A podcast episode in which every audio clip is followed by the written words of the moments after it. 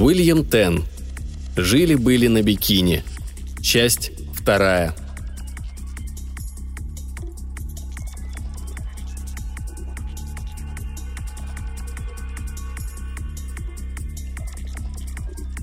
Они очутились на мрачной и неуютной планете, ровная поверхность которой оживлялась лишь редкими холмами.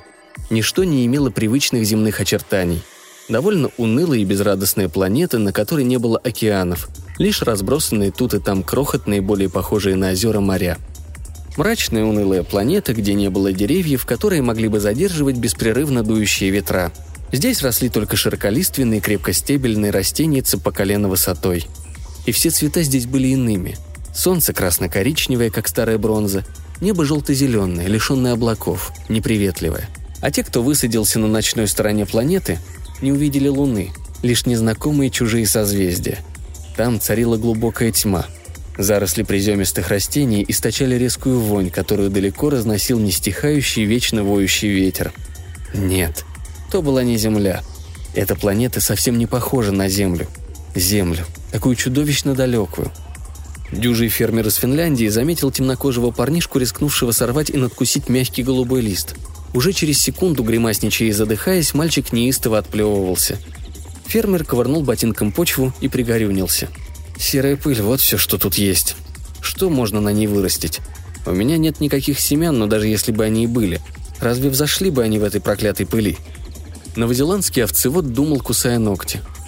«Мы не привезли с собой никаких животных, но если бы и привезли, где бы, черт побери, они паслись? Ни одна здравомыслящая овца и близко не подошла бы к этим голубым сорнякам. Геолог из Боливии, растерев в ладонях пригоршню земли, сказал своей жене, одетой только в ночную сорочку. «У меня есть подозрение, и весьма серьезное, что эта планета богата медью, и ничем больше. Не то чтобы медь ни на что не годится. Просто из одной меди не сделаешь ни пишущей машинки, ни автомобиля, ни самолета. Люди тщетно рыскали кругом в поисках дерева, из которого можно было бы построить дом, и камня, чтобы соорудить храмы, алтари и идолов. Но они не видели ничего, кроме зеленого неба, голубой растительности и серой, унылой серой почвы. Напрасно вглядывались рыбаки в воды маленьких морей. Там не было ничего плавающего, ползающего или извивающегося. Лишь морские сорняки и сине-пурпурные водоросли в виде чахлых спутанных клочьев – Маленький мальчик из Теннесси подковылял к матери, шептавшейся о чем-то со своими товарками. Он подергал ее за юбку, чтобы привлечь к себе внимание. «Это мерзкий мир, мамочка», — решительно заявил он. «Это отвратительный мир, в котором нет ничего хорошего, и мне он не нравится. Я хочу домой». Она подхватила его на руки и прижала к себе, но не успела что-либо сказать, как роботы начали строить.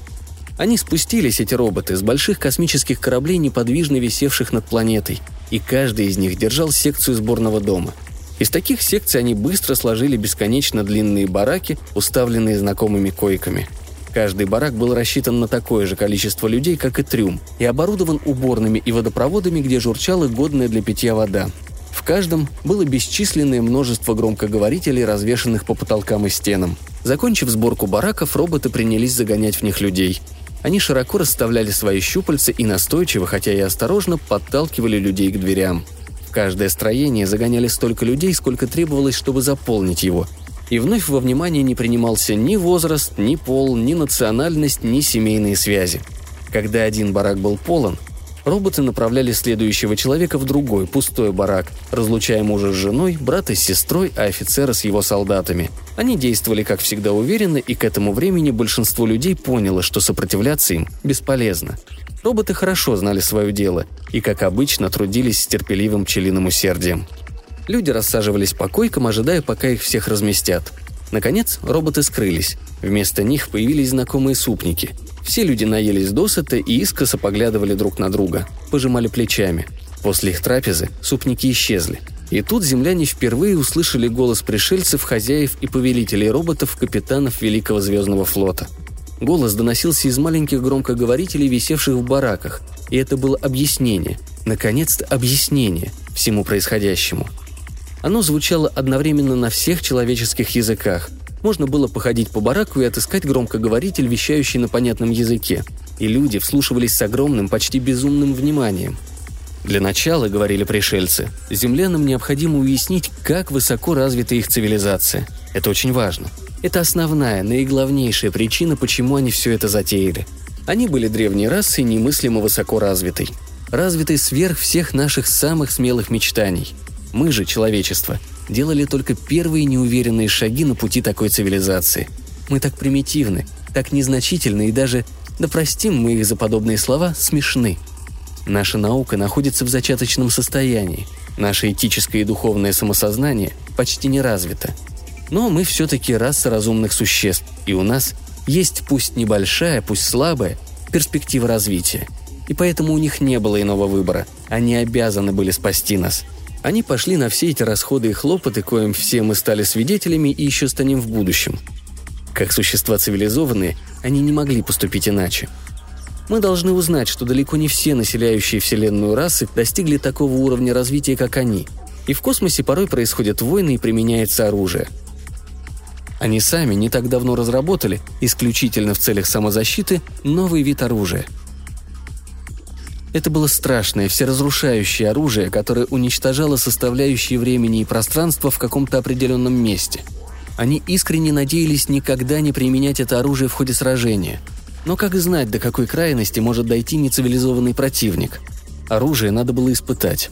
Однако, учитывая ужасную природу этого оружия и совершенно непредсказуемые последствия его использования, нельзя испытывать его в густонаселенных частях галактики – более того, чтобы получить ясное научное представление о потенциальной боевой мощи этого оружия, в ходе испытаний необходимо разрушить целую планету. Пришельцы выбирали полигон очень тщательно. Они нашли малоизвестную Солнечную систему, присмотрели захудалую планетку, где обитала чрезвычайно отсталая раса. Раса столь неразвитая, что, по сути, она только-только начинала выбираться в космос.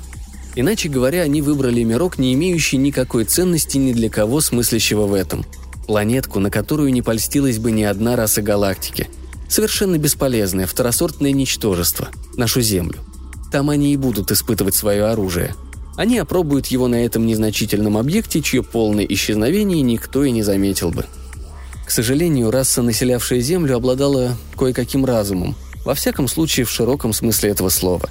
Пришельцы же были цивилизованы, высоко цивилизованы, до крайности цивилизованы – они не могли так просто взять и уничтожить другую расу, неважно, какой примитивной она бы ни была.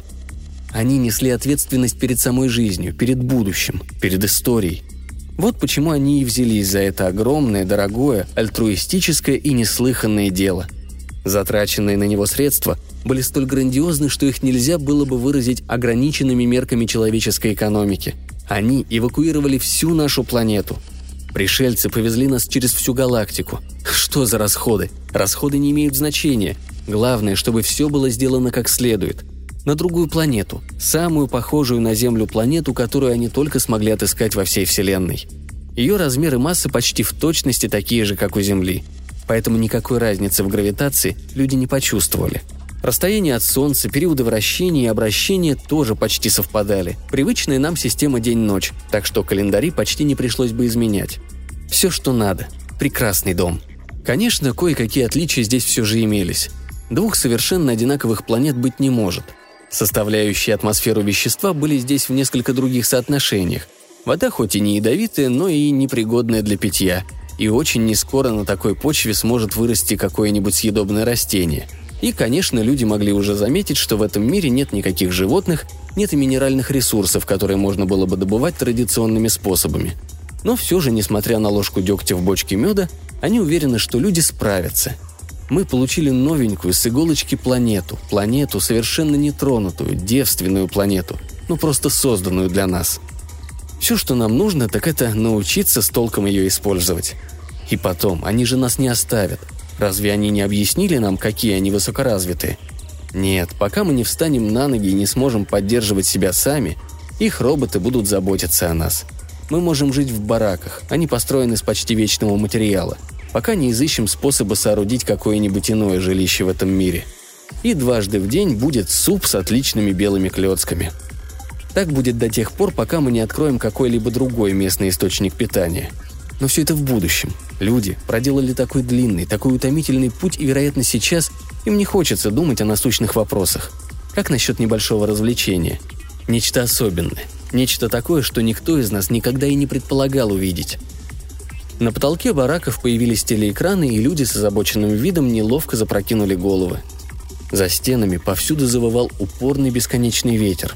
«Это будет истинное удовольствие», — объяснили пришельцы через громкоговорители. «Такое только раз в тысячу лет случается. О том, что мы увидим, мы сможем рассказать нашим детям и детям наших детей. А увидим это в то же самое время, что и другие, намного более продвинутые расы всей галактики.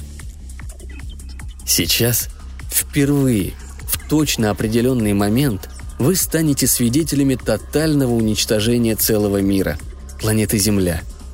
В ходе крайне важного, необходимого, эпохального научного эксперимента –